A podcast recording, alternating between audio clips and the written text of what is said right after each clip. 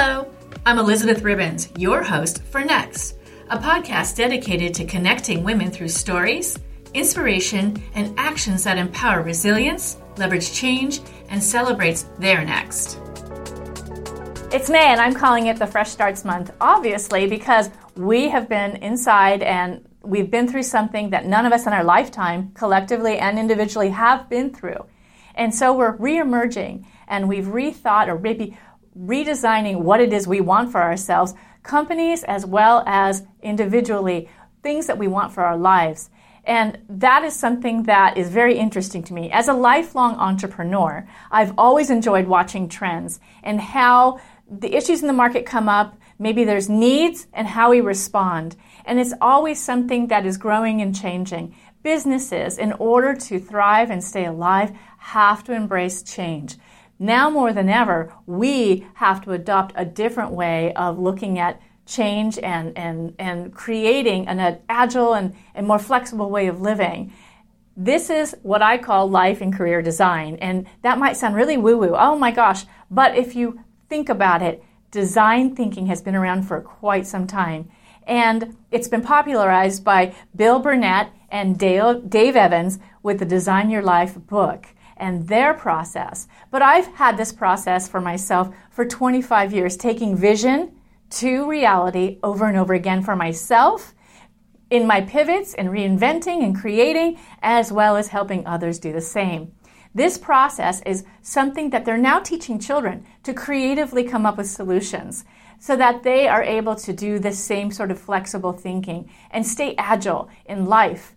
It's something that the president just recently mentioned. It's adopting this going from the inside out rather than the way we used to do it, where we would do things from the outside in.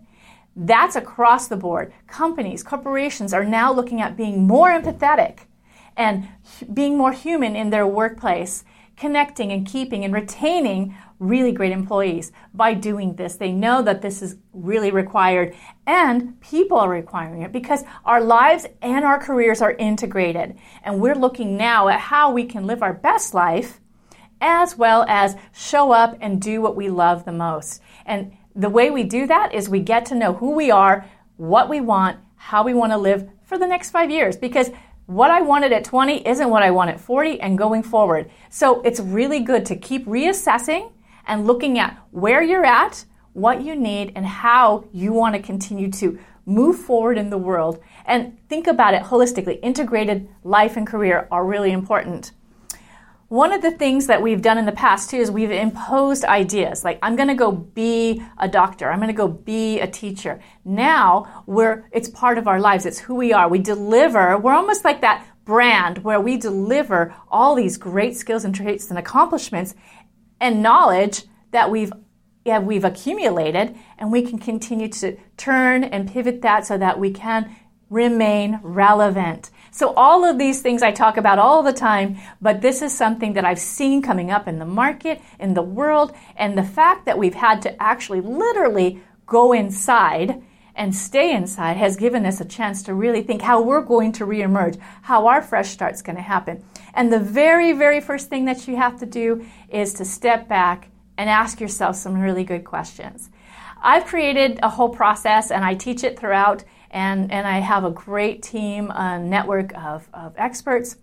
But right now, I'm just going to share my 10 questions with you. If you'd like to take them, go ahead and click on the link. But this is something that from grade school all the way up into corporations, even the, the leader of our nation right now is talking about this design thinking, this designing and creating coming from the inside out. We have to get really good at this because each of us has to move and be flexible. It's no longer linear. It's no longer I get a job at 28 and I and I retire at 65. That's not happening any longer, and our lives are becoming much more mobile and hybrid and flexible. And it's it's not a bad thing especially if we get ahead of it and we create it for ourselves. We understand what we want for ourselves. So get those questions, start exploring, let yourself fail a little bit. Don't go big. Let yourself fail and then you adjust. And then you continue to try different things until it's the right thing. And then you can go forward.